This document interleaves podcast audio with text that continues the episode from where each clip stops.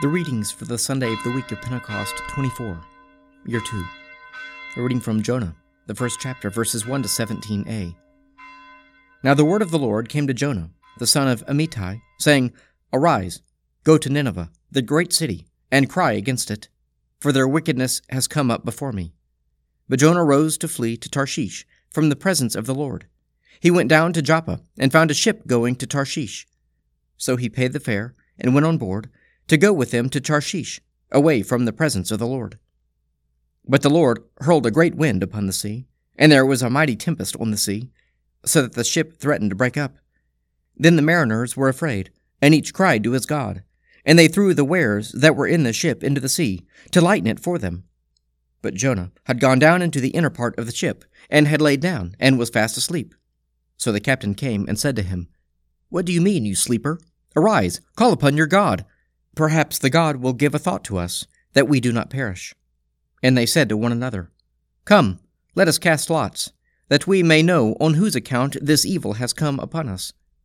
So they cast lots, and the lot fell upon Jonah. And then they said to him, Tell us, on whose account this evil has come upon us? What is your occupation, and whence do you come? What is your country, and of what people are you? And he said to them, I am a Hebrew, and I fear the Lord the God of heaven, who made the sea and the dry land. Then the men were exceedingly afraid, and said to him, What is this that you have done? For the men knew that he was fleeing from the presence of the Lord, because he had told them. Then they said to him, What shall we do to you, that the sea may quiet down for us? For the sea grew more and more tempestuous. He said to them, Take me up and throw me into the sea. Then the sea will quiet down for you. For I know it is because of me that this great tempest has come upon you.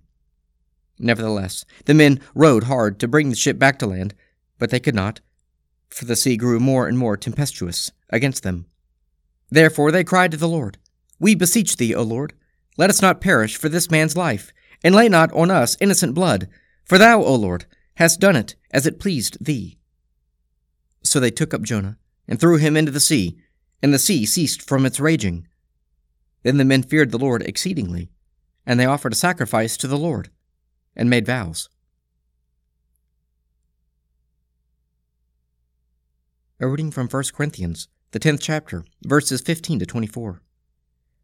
I speak as to sensible men. Judge for yourselves what I say. The cup of blessing which we bless, is it not a participation in the blood of Christ? The bread which we break, is it not a participation in the body of Christ? Because there is one bread, we, who are many, are one body, for we all partake of the one bread. Consider the people of Israel. Are not those who eat the sacrifices partners in the altar? What do I imply then? That food offered to idols is anything, or that an idol is anything? No, I imply that what pagan sacrifice they offer to demons, and not to God. I do not want you to be partners with demons. You cannot drink the cup of the Lord, and the cup of demons. You cannot partake of the table of the Lord, and the table of demons. Shall we provoke the Lord to jealousy? Are we stronger than he? All things are lawful, but not all things are helpful. All things are lawful, but not all things build up. Let no one seek his own good, but the good of his neighbor.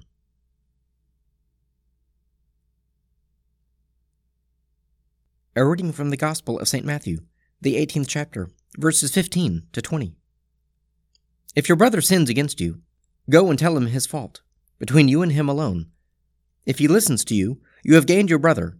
But if he does not listen, take one or two others along with you, that every word may be confirmed by the evidence of two or three witnesses. If he refuses to listen to them, tell it to the church. And if he refuses to listen even to the church, let him be to you as a Gentile and a tax collector. Truly I say to you, whatever you bind on earth shall be bound in heaven, and whatever you loose on earth shall be loosed in heaven. Again I say to you, if two of you agree on earth about anything they ask, it will be done for them by my Father in heaven. For where two or three are gathered in my name, there am I, in the midst of them.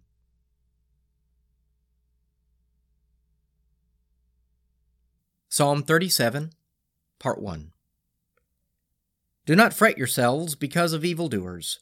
Do not be jealous of those who do wrong, for they soon shall wither like the grass, and like the green grass fade away. Put your trust in the Lord and do good, dwell in the land and feed on its riches. Take delight in the Lord, and he shall give you your heart's desire. Commit your way to the Lord, and put your trust in him, and he will bring it to pass. He will make your righteousness as clear as the light, and your just dealing as the noonday. Be still before the Lord, and wait patiently for him. Do not fret yourself over the one who prospers, the one who succeeds in evil schemes. Refrain from anger, leave rage alone. Do not fret yourself, it leads only to evil.